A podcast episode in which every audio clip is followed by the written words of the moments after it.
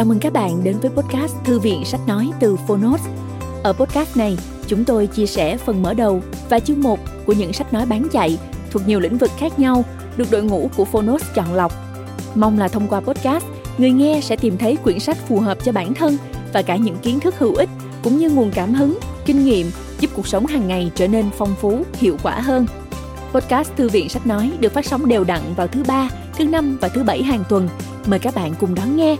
Và nếu yêu thích nội dung này, hãy tải ứng dụng âm thanh số và sách nói có bản quyền Phonos để nghe trọn vẹn cuốn sách. Ngoài ra, Phonos còn sở hữu hàng ngàn nội dung số hấp dẫn khác như tóm tắt sách, ebook, thiền, truyện ngủ, nhạc chủ đề vân vân. Hẹn gặp lại các bạn tại ứng dụng sách nói có bản quyền Phonos nhé. Còn bây giờ, hãy cùng lắng nghe cuốn sách của ngày hôm nay.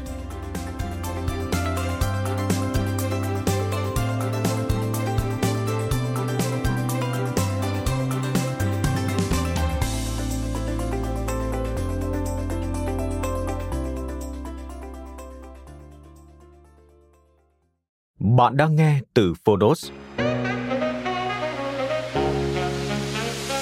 45 giây tạo nên thay đổi, thấu hiểu tiếp thị mạng lưới. Độc quyền tại Phonos. Tác giả Don Phila. Nguyễn Hoàng Yến Phương Dịch, nhà xuất bản trẻ. Khi có thể, con đừng từ chối làm điều lành cho ai đáng được hưởng. Sách cách ngôn, chương 3, câu 27. Về tác phẩm, đã có hàng triệu người tham gia tiếp thị mạng lưới và mỗi năm có thêm hàng triệu người mới tham gia. Điều tối quan trọng cho một người mới là am hiểu về ngành kinh doanh này. Bạn có thể mất 4 tiếng đồng hồ giải thích cho họ hiểu, hoặc bạn chỉ cần cho họ mượn cuốn sách này. Về tác giả Don Filer khởi nghiệp tiếp thị mạng lưới vào năm 1967.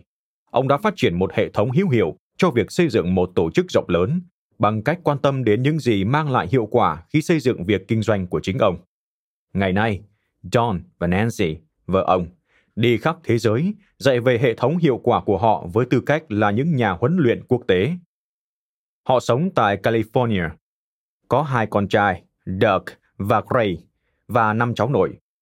Cuốn sách này đã được bán ra hàng triệu bản và được dịch sang nhiều ngôn ngữ. Nó là một phần quan trọng trong hệ thống hiệu quả của John Filer.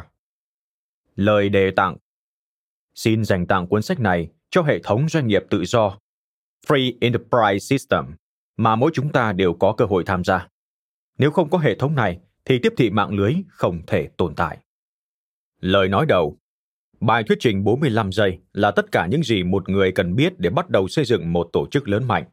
Thực ra, nếu bạn không thể học thuyết trình bằng cách này, bạn có thể đọc cho bạn bè nghe hoặc viết lên một tấm thiếp để họ tự đọc lấy. Bài thuyết trình 45 giây sẽ thay đổi cuộc sống của bạn. Câu hỏi.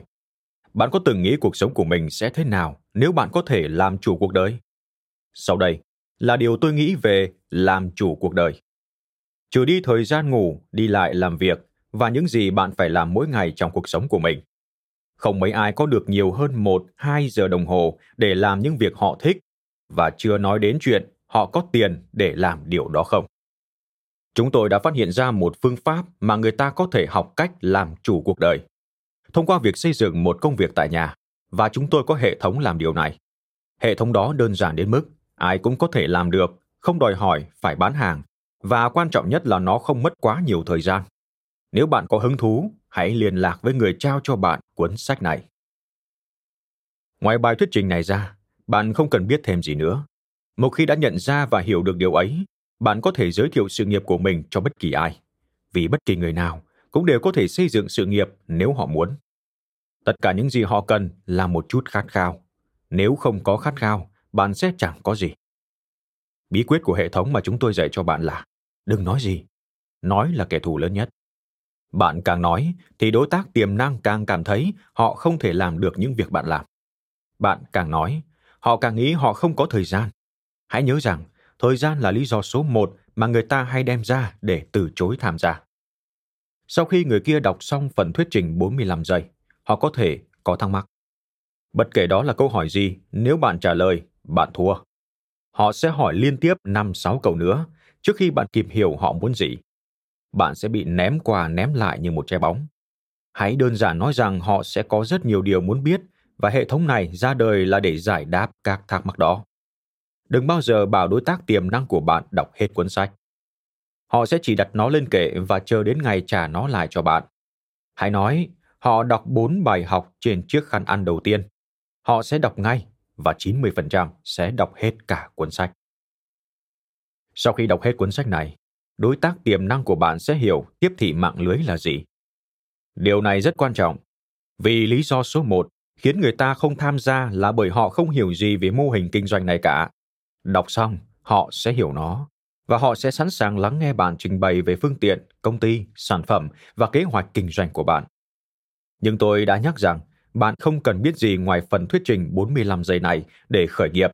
Vậy bây giờ, bạn làm gì? Lúc này bạn sẽ nhờ đến các công cụ hoặc nhóm của mình để nói thay. Các công cụ có thể là tập quảng cáo, băng ghi âm và băng hình do công ty bạn phát hành. Nhóm của bạn có thể là tuyến trên trực tiếp, bắt đầu từ người bảo trợ của bạn. Ví dụ, bạn có ứng viên tiềm năng đầu tiên, bạn đã hoàn thành bài thuyết trình 45 giây và họ đã đọc xong cuốn sách này. Bạn mời đối tác này đi ăn trưa. Hãy cho họ biết bạn cũng sẽ mời người bảo trợ của mình đến để thay bạn giải thích về kế hoạch kinh doanh.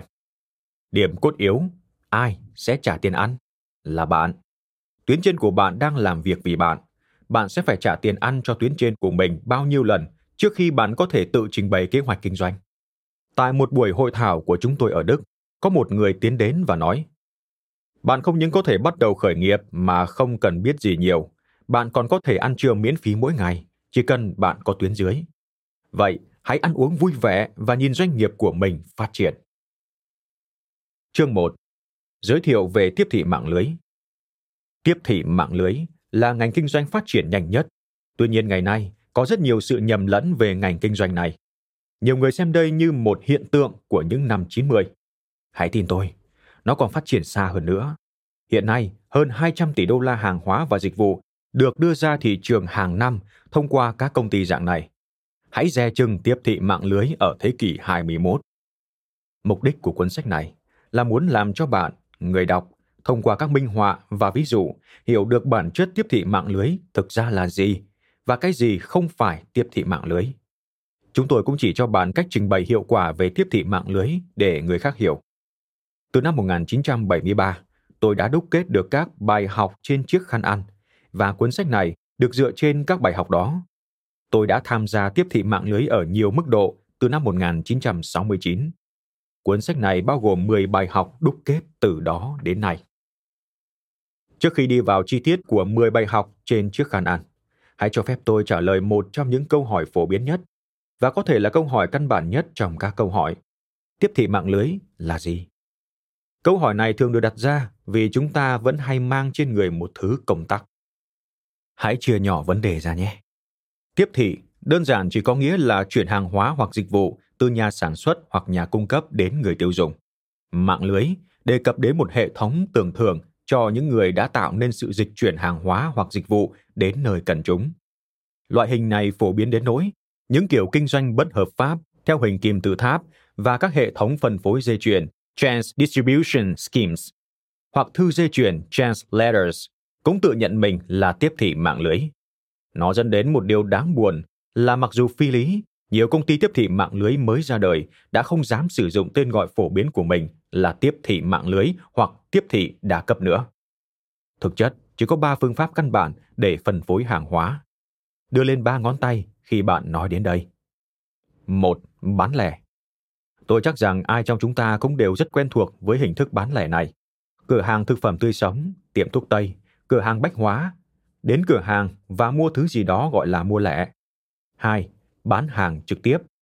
Thường nhưng không phải luôn luôn, bao gồm ngành hàng bảo hiểm, dụng cụ nhà bếp, từ điển bách khoa, vân vân.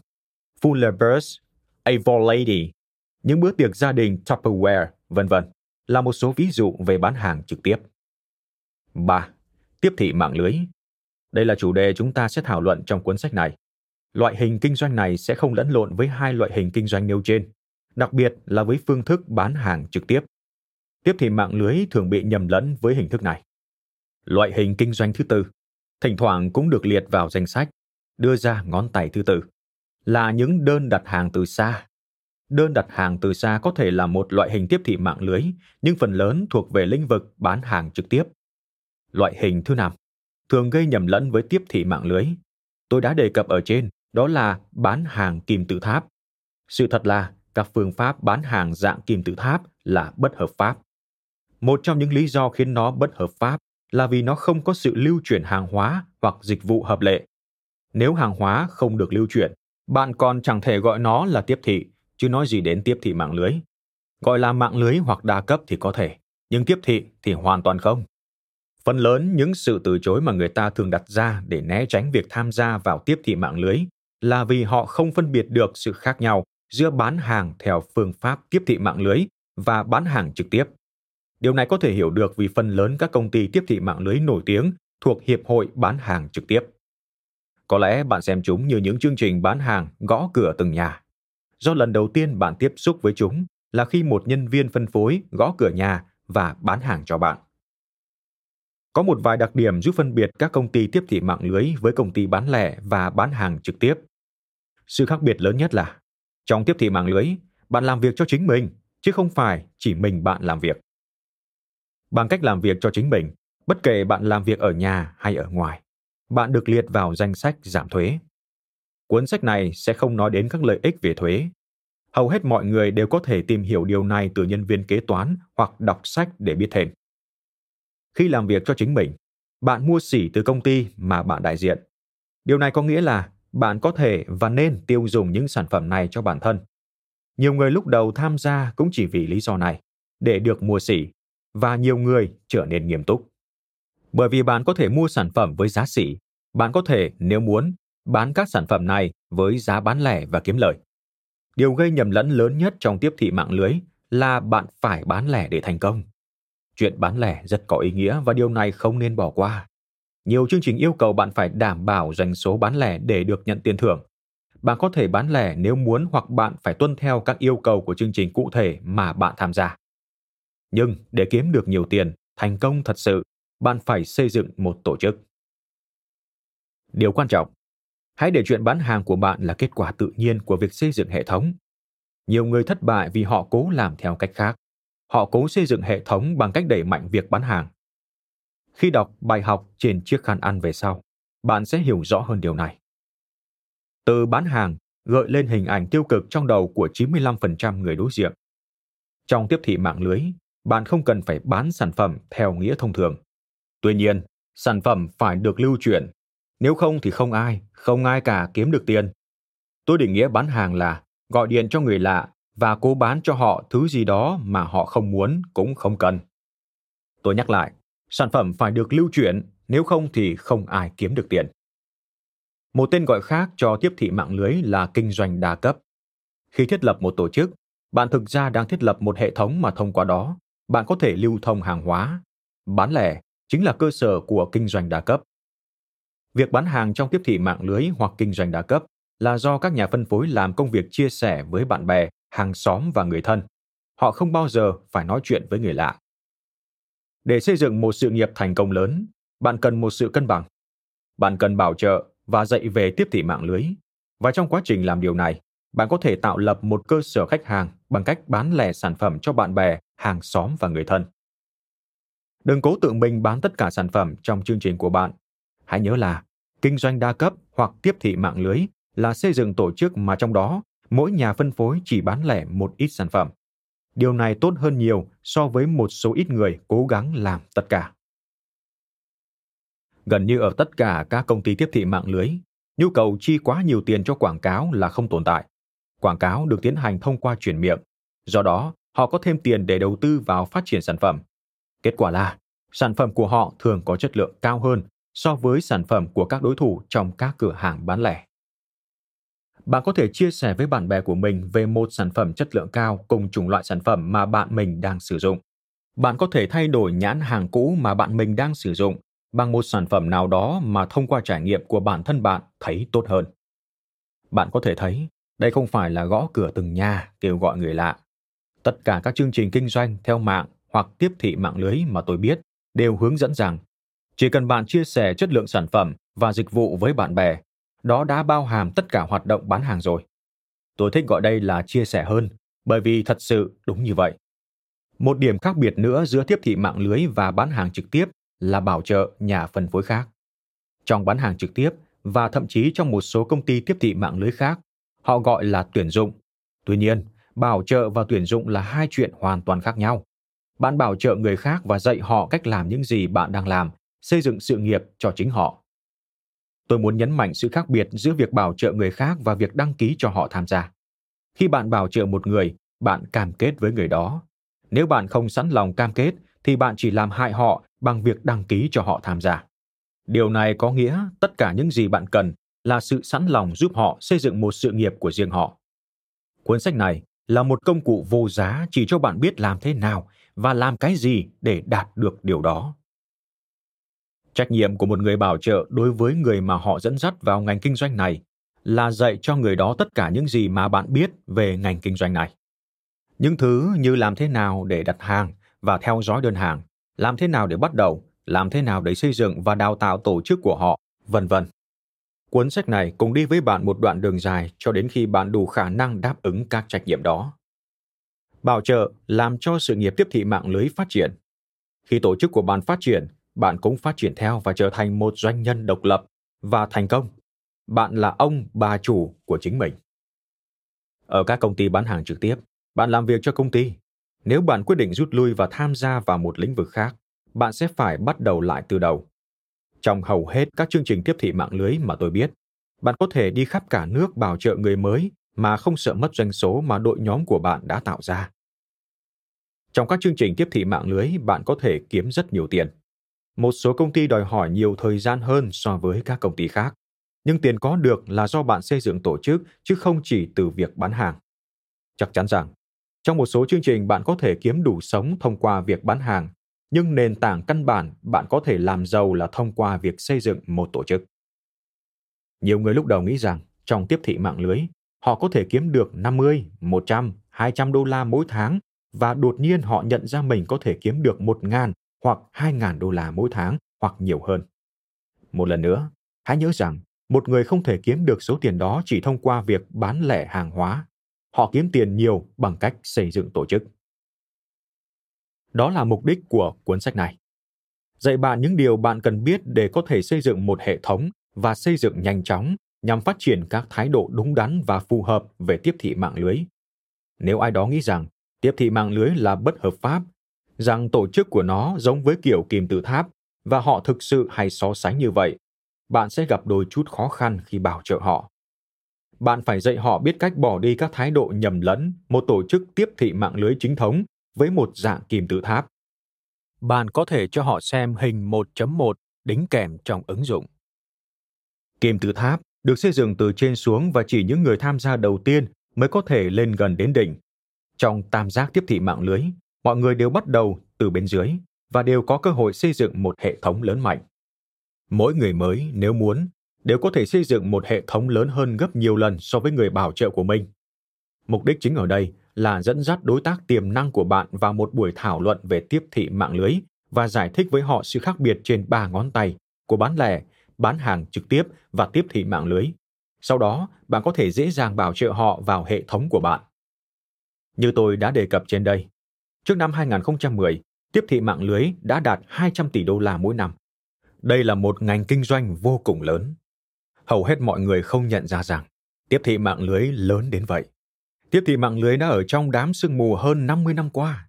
Nhiều công ty đã tồn tại hơn 45 năm và tự mình đạt doanh số hàng tỷ đô la mỗi năm. Tôi biết một công ty trong năm đầu tiên hoạt động đã đạt doanh số 6,5 triệu đô la. Năm thứ hai đạt 62 triệu, năm thứ ba đạt 122 triệu. Họ đang trên đà đạt ngưỡng 1 tỷ đô la vào kỷ niệm 10 năm hoạt động. Các nguyên tắc trong cuốn sách này sẽ cho bạn thấy họ đã đạt mục tiêu như thế nào. Đó là một khởi đầu khá nhanh chóng xét trong bất cứ hình thức liên kết con người nào. Tiếp thị mạng lưới là một trong những cách khả thi giúp một nhà đầu tư hoặc một nhà sản xuất đưa sản phẩm mới ra thị trường mà không cần có sẵn hàng triệu đô la hoặc phải hoàn toàn phó thác sản phẩm của mình vào tay người khác. Cảm ơn các bạn đã lắng nghe podcast Thư viện Sách Nói. Podcast này được sản xuất bởi Phonos, ứng dụng sách nói có bản quyền và âm thanh số dành cho người Việt. Hẹn gặp lại ở những tập tiếp theo.